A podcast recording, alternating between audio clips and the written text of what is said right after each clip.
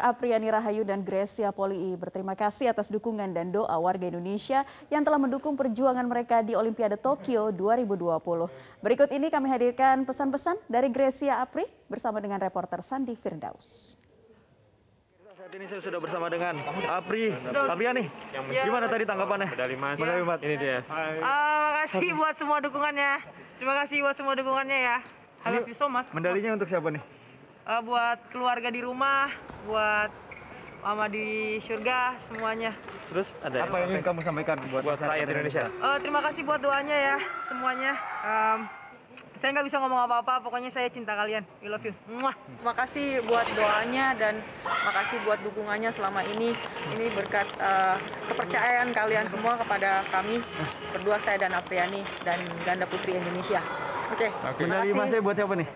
Buat buat suami saya, buat mama saya, buat papa saya yang di dan kakak saya yang lagi udah di uh, di surga, dan semuanya ini buat keluarga, buat sebenarnya ini buat kalian semua, buat kita semua, bukan buat saya aja, tapi buat kita semua, seluruh bangsa Indonesia. Terima kasih.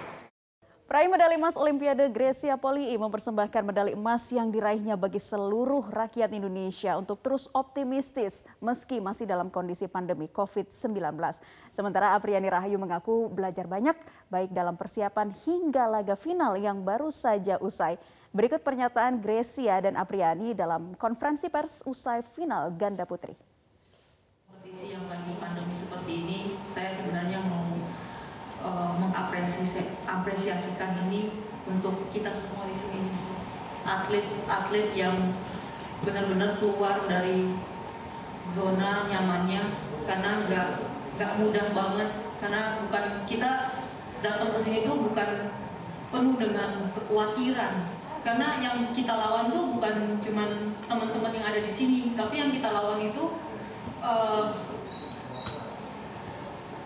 yang kita lawan tuh yang nggak kelihatan gitu. Kita harus jaga kesehatan kita, kita harus jaga um, kita imun kita, kita nggak boleh drop, kita nggak boleh kena covid misalnya gitu. Jadi hal-hal yang seperti itu banyak banget emosi naik turunnya gitu, up and down.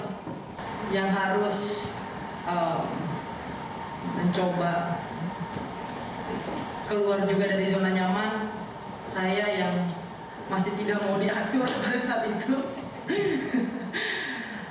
Dan ya itu, aduh,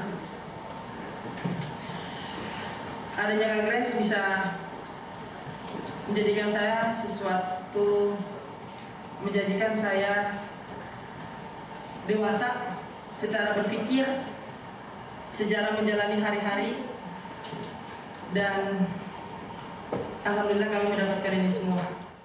Sementara itu, pebulu tangkis tunggal putra Anthony Ginting menjadikan Olimpiade Tokyo dua ribu dua puluh sebagai awal untuk tampil sempurna pada Olimpiade Paris dua ribu dua puluh empat. Mental bertanding serta ketenangan jadi modal utama berlaga di ajang sebesar Olimpiade. Raihan medali perunggu yang diraih Anthony Ginting pada Olimpiade Tokyo tidak lepas dari ketenangan dan penyesuaian dengan kondisi yang dijalani. Pelatih tunggal putra Indonesia Hendri Saputra menilai Olimpiade bukan hanya teknik atlet. Faktor utama seperti mental dan ketenangan adalah hal yang dibutuhkan untuk meraih medali. Pengalaman debut di pentas Olimpiade tahun ini siap dimanfaatkan Ginting untuk bekal menatap Olimpiade Paris dua ribu dua puluh empat mendatang. Sebanyak sepuluh ribu warga Turki dilaporkan mengungsi akibat kebakaran hebat yang masih terjadi di sejumlah wilayah di negara itu. Hingga saat ini petugas pemadam kebakaran masih terus berusaha untuk mengendalikan api agar tidak semakin meluas. Pada hari Senin, warga di desa Kokertim harus menyaksikan api melahap wilayah mereka tanpa bisa melakukan apapun. Selain di Kokertim, banyak desa lain di Turki yang hancur akibat lahapan api. Warga kehilangan rumah, ladang, hewan ternak, serta mengalami kesulitan bernafas akibat tebalnya asap. Dilaporkan sebanyak sepuluh ribu warga Turki terpaksa mengungsi akibat kebakaran ini. Sejumlah negara telah mengerahkan bantuannya untuk Turki, diantaranya dengan menerjunkan pasukan serta pemadam melalui jalur udara. Hingga saat ini total ada sebanyak enam belas pesawat, lima puluh satu helikopter, serta lebih dari lima ribu pasukan yang dikerahkan untuk memadamkan api. Kementerian Dalam Negeri Turki mengatakan pihaknya akan menginvestigasi penyebab kebakaran karena ada dugaan salah satu titik api disebabkan oleh kelalaian manusia. Namun di sisi lain, para pengamat yakin bahwa kebakaran disebabkan oleh perubahan iklim serta cuaca panas yang sedang melanda sejumlah negara di Eropa. Petugas pemadam kebakaran Oregon melaporkan pihaknya telah berhasil mengatasi sebagian besar kebakaran yang melahap hutan sejak beberapa pekan yang lalu. Api dilaporkan telah melahap lahan seluas enam ratus empat puluh enam ribu hektar dan delapan puluh empat persen diantaranya telah terkendali.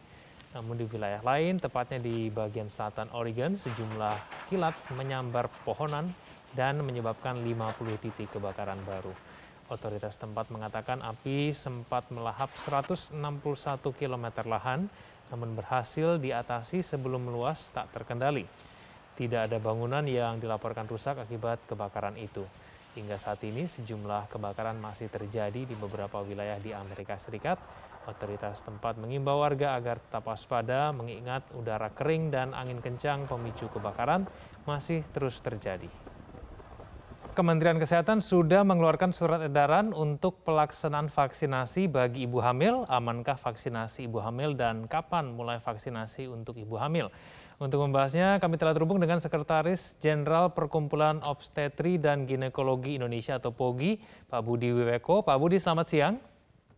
Selamat siang, selamat siang Mas. Ya, Pak Budi, apakah dari hasil uji klinis vaksinasi ini sudah betul-betul menyatakan aman vaksin untuk ibu hamil? Ya, jadi begini, eh, tentu ada tiga dasar yang kami gunakan untuk merekomendasikan vaksin covid sembilan belas pada ibu hamil. Yang pertama, bahwa studi pada animal untuk semua jenis vaksin, apakah itu yang berbasis messenger R N A, apakah itu yang berbasis viral vector, atau dia inactivated uh, uh, virus virus ya, semuanya aman ya, tidak ada kecacatan pada bayi, tidak ada kesakitan pada ibu. Ini studi pada animal, pada mencit, pada tikus dan pada kelinci, jadi semuanya aman.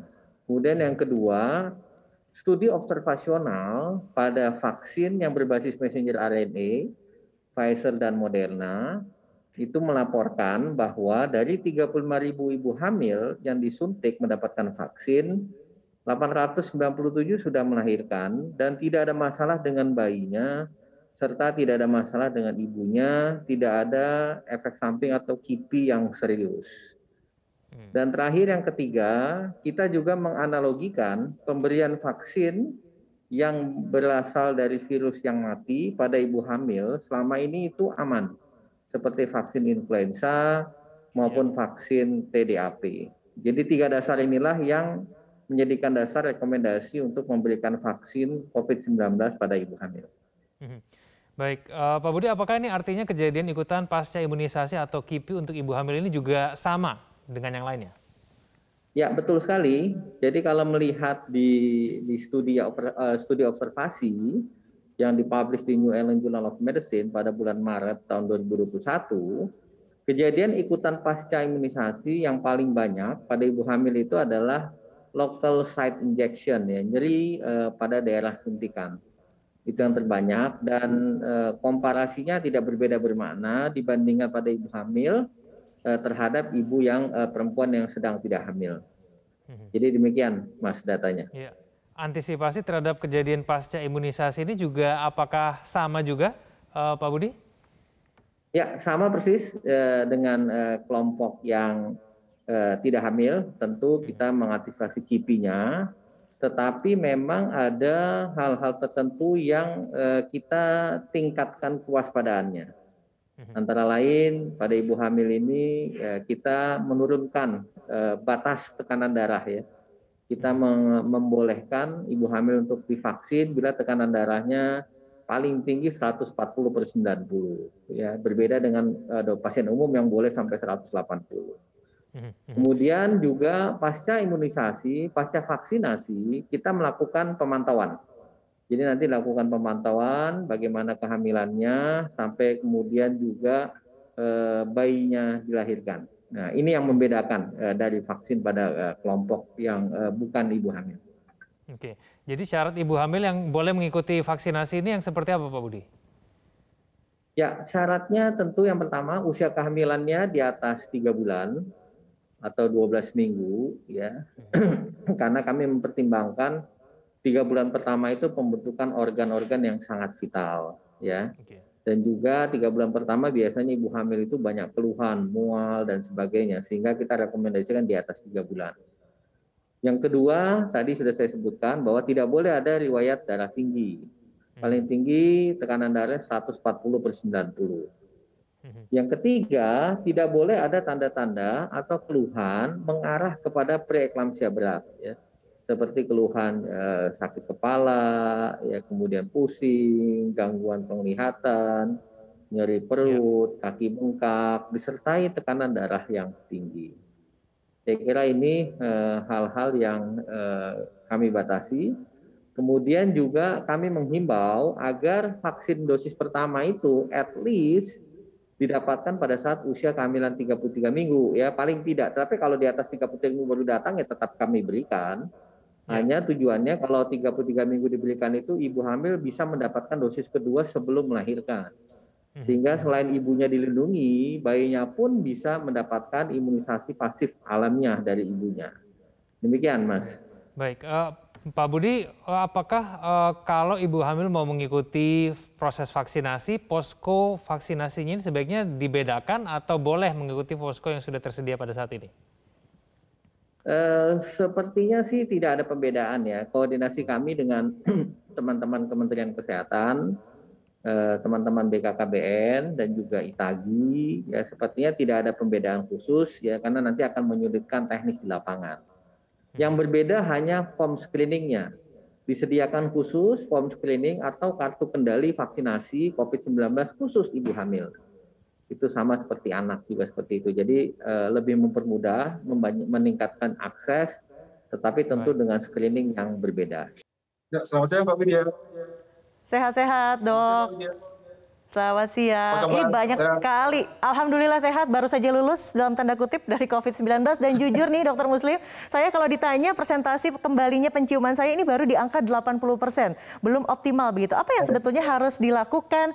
Uh, saya selama ini melakukan seperti menghirup aroma kayu putih, aroma kopi, aroma bawang putih, begitu yang katanya mempunyai uh, aroma khas. Betul demikian tidak, Dok? Ya, jadi uh, sebenarnya anosmia atau gangguan hilangnya penciuman pada orang dengan COVID ini, Mbak Wit, itu sebagian besar kasus itu uh, membaik dalam dua minggu ataupun kurang itu, Mbak Wit. Jadi uh, tanpa perlu di obat-obatan khusus itu akan membaik gitu. Cuma memang ya ada sekitar sepuluh sampai lima belas persen kasus itu yang uh, berlanjut sampai lebih dari sebulan itu, Mbak Wit. Nah, sekarang memang yang kita sarankan adalah melakukan namanya smell training atau uh, latihan penciuman. Mungkin gitu, nah, Mbak Wit, latihan, kurang lebih. Latihan penciuman ini kan berarti memang ber, harus dilakukan rutin begitu. Apa saja yang yang harus dilakukan, lalu uh, menghirup aroma apa saja, apakah memang betul menghirup aroma-aroma yang memiliki aroma khas dan tajam, itu akan membantu mengembalikan uh, penciuman kita, Dok? Ya, jadi uh, smell training atau latihan penciuman itu, Mbak Wit, itu sebenarnya kita berusaha untuk uh, membantu regenerasi dari smell pathway. Jadi saraf penciuman kita itu kan saat terkena infeksi atau trauma itu sebenarnya punya kemampuan untuk melakukan apa namanya daur ulang atau memperbaiki dirinya sendiri. Akhirnya kita rangsang dengan latihan penciuman. Nah, yang kita sediakan nanti bisa dipilih ini, Mbak Wit. Jadi sumber-sumber bau yang kira-kira sudah kita hafal baunya, ya. Misalnya kalau Mbak Wit punya parfum parfum favorit yang sudah hafal baunya, ya. Atau pakai lemon itu bisa, atau pakai cengkeh. Nah, kita pilih sekitar tiga atau empat sumber-sumber wewangian, itu yang kita pakai untuk melatih, Mbak Wit.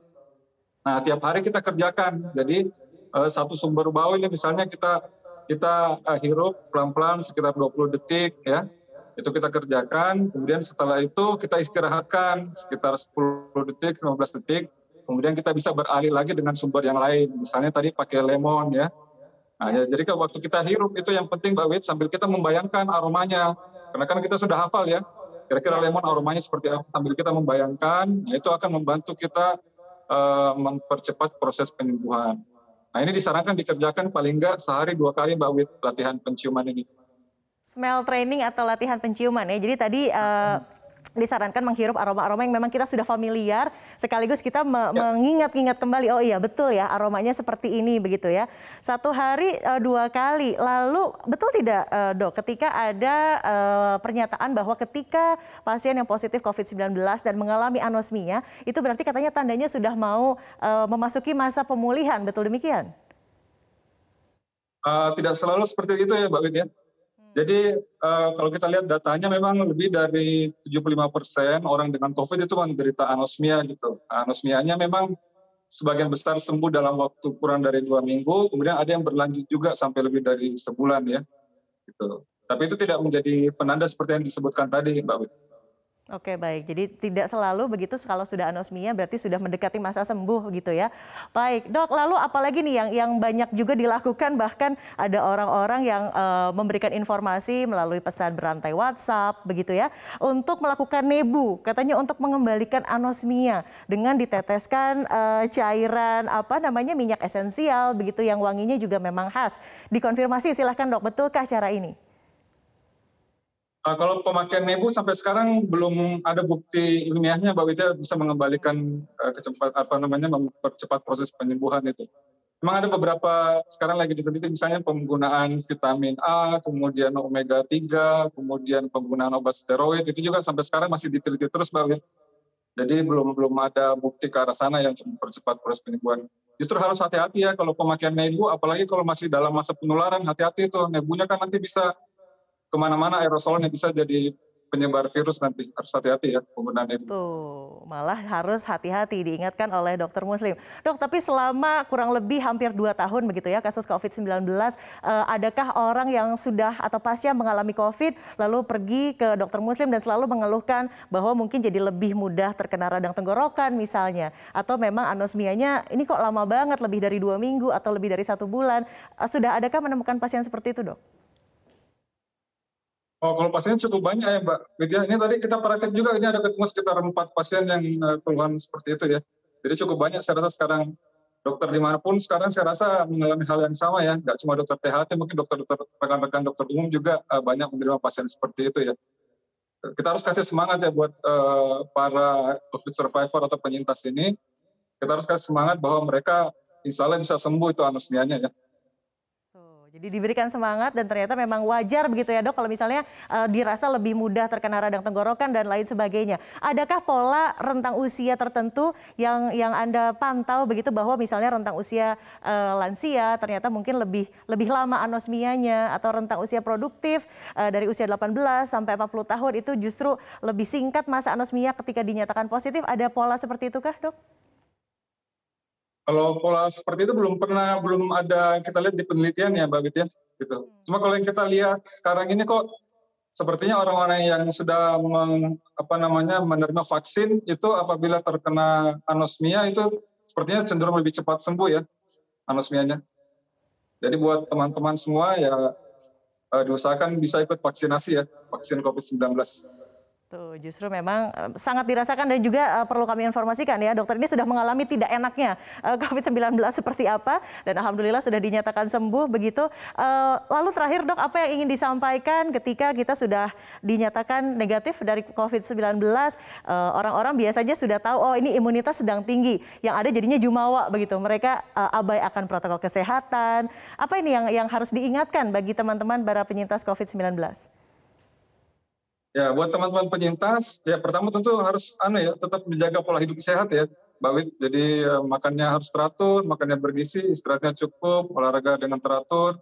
Kemudian yang nggak boleh jumawa tadi itu ya Mbak Wit, karena kita kan sekarang angka kasusnya masih tinggi sekali, jadi eh, kemungkinan ada namanya reinfeksi itu masih mungkin bisa terjadi, jadi harus tetap kita jaga protokol kesehatannya.